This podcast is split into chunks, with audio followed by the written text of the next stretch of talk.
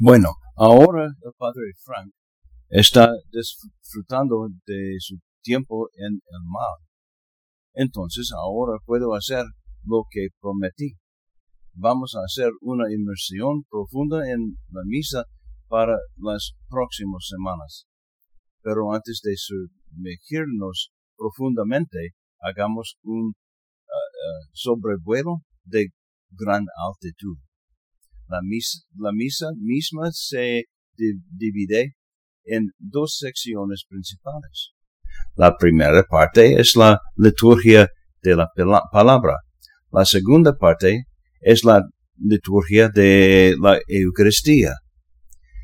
Eso es todo lo que hay que decir acerca de la miranda, mirada a gran altitud de lo que hacemos con la misa. ¿Creías que iba a ser más complejo? Bueno, lo hará de hará eh, a medida que entremos de, en ello. Entonces bajemos al nivel del suelo. Lo primero que hacemos, que es formalmente parte de la misa, es la señal de la cruz. Eso no es una acción insignificante. Nos estamos recordando unos a otros que es bajo el signo de la cruz que nuestra fe se, se forma. Es una acción exclusivamente católica y ortodoxa, a pesar de, que los ortodoxos uh, lo hacen de una manera ligeramente diferente a la que nosotros lo hacemos.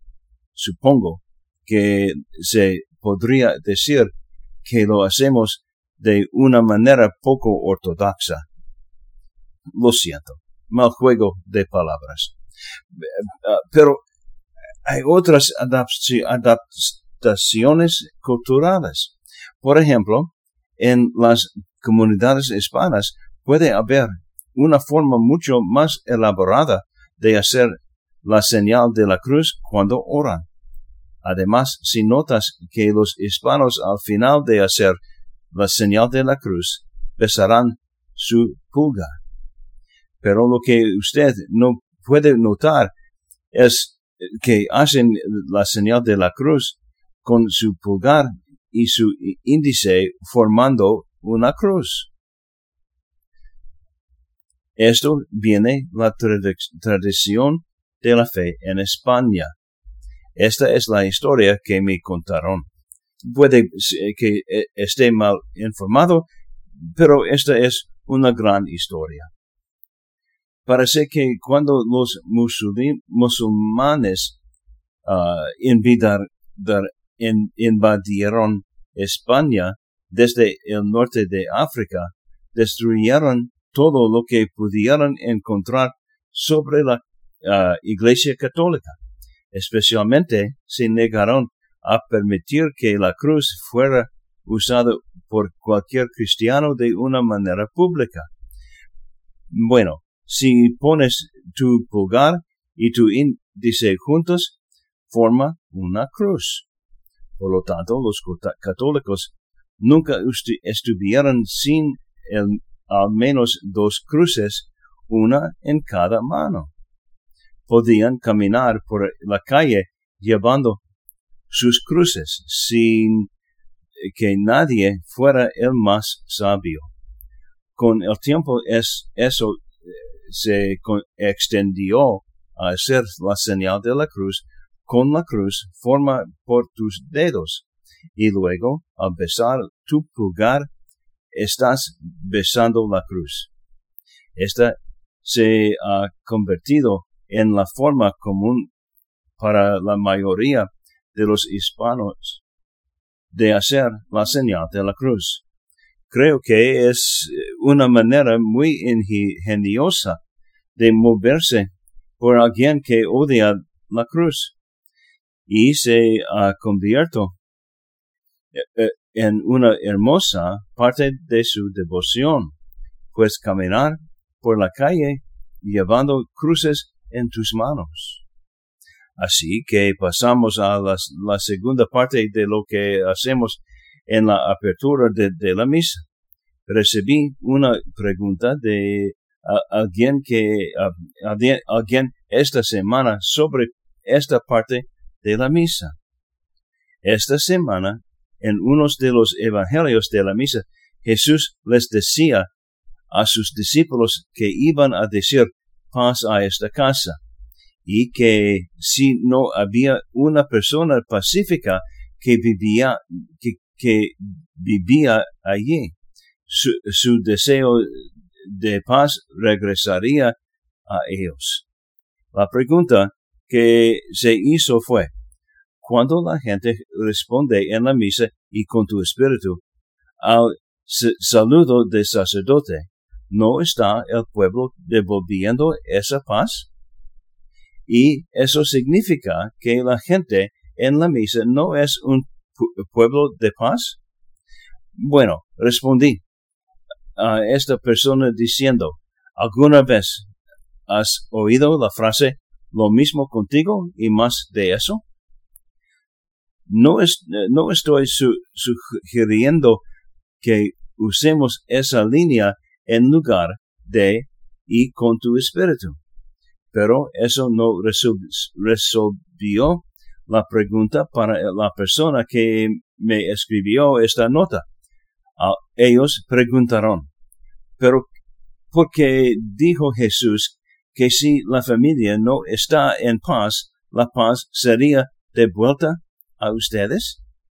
La respuesta es, es que Dios nunca deja que ninguna gracia se desperdicie.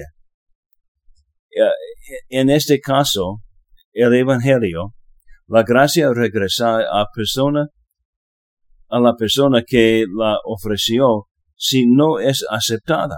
Jesús les está diciendo a sus apóstoles que siempre deben orar por las demás y ofrecerles la paz, porque incluso si la oración no es aceptada por el que está siendo, siendo lo honrado, serán bendecidos por haber ofrecido, ofrecido esa paz. Pero lo que está sucediendo en la misa con el saludo, que la gracia y la paz de nuestro Señor Jesucristo, el amor del Padre y la comunión del Espíritu Santo estén con todos ustedes. Y la respuesta de la gente, y con tu espíritu. Es un tipo diferente de saludo. Por cierto, un obispo tiene el privilegio de decir como saludo de apertura para cualquier misa, la paz esté con ustedes. Los sacerdotes ordinarios pueden usar eso en otras ocasiones, pero no al comienzo de una misa. Ya sea un obispo o un sacerdote dando esta oración de apertura. Eh, es una oración que es devuelta por la congregación, pero con palabras diferentes. Creo que se puede llamar propiamente una oración o una bendición para todos en la misa. Veamos la, la versión de, del sacerdote porque es la que se escucha más o menudo que un obispo.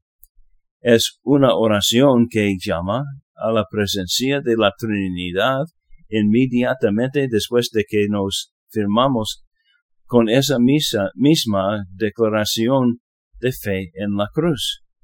Entonces, comenzamos la misa con nuestra propia bendición individual de nosotros mismos con la señal de la cruz. Inmediatamente hay una bendición que es, que es ofrecida por el sacerdote o el obispo, que luego es inmediatamente respondida por la congregación con la oración o bendición para el presidente. Creo que es por eso que con este nuevo misal romano que hemos estado usando ahora por eh, varios años, la respuesta de ustedes no es y también con ustedes, sino que ha sido cambia, cambiada y con su espíritu. Mientras les ofrezco una bendición al comienzo de, de la misa con mis palabras, ustedes también me están bendiciendo a mí o a quien sea el presidente de la misa.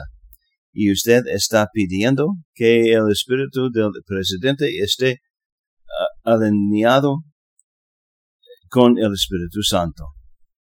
Lo siguiente que hacemos es recordar nuestros propios pecados. Nos hemos bendecidos, bendecido a nosotros mismos y los unos a los otros, primero con la señal de la cruz y luego con el saludo formal que he llamado una oración o bendición. Entonces recordamos nuestros propios pecados y nuestra necesidad de las misericordias de Dios. Hay una serie de formatos que se, que se pueden usar para eso desde el confitior o un Kyrie eleison es el griego. Generalmente lo decimos en español, Cristo ten piedad. Por lo tanto, usamos griego, a veces latín, pero principalmente nuestra propia lengua materna durante toda la misa.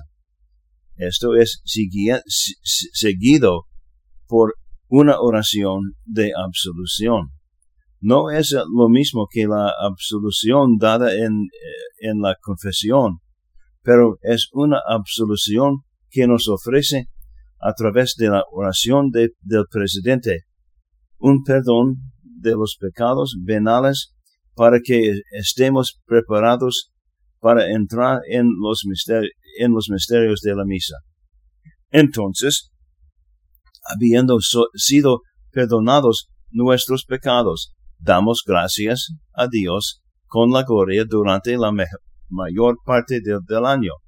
Las estaciones como la cuaresma lo incluyen un gloria y la mayoría de las misas de los días de semana no incluyen un gloria.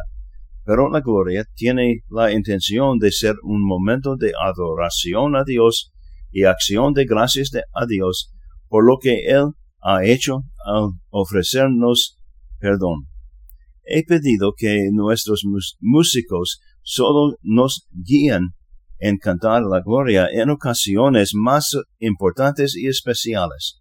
El tiempo ordinario, que es en lo que estamos ahora, es normal. Y creo que cantar el, el gloria en Pascua y Navidad y en los días de fiesta grande lo hace eh, más especial. Bueno, te dije que íbamos a hacer una inmersión profunda en las partes de la misa, pero ya estoy en mi límite de, tiempo. Por lo tanto, continuaremos esto la próxima semana. semana. Un punto más, por favor oren por Israel y los palestinos. Parece que ha, eh, ha habido un gran estallido de conflicto en Israel por parte de Hamas. Dios te bendiga.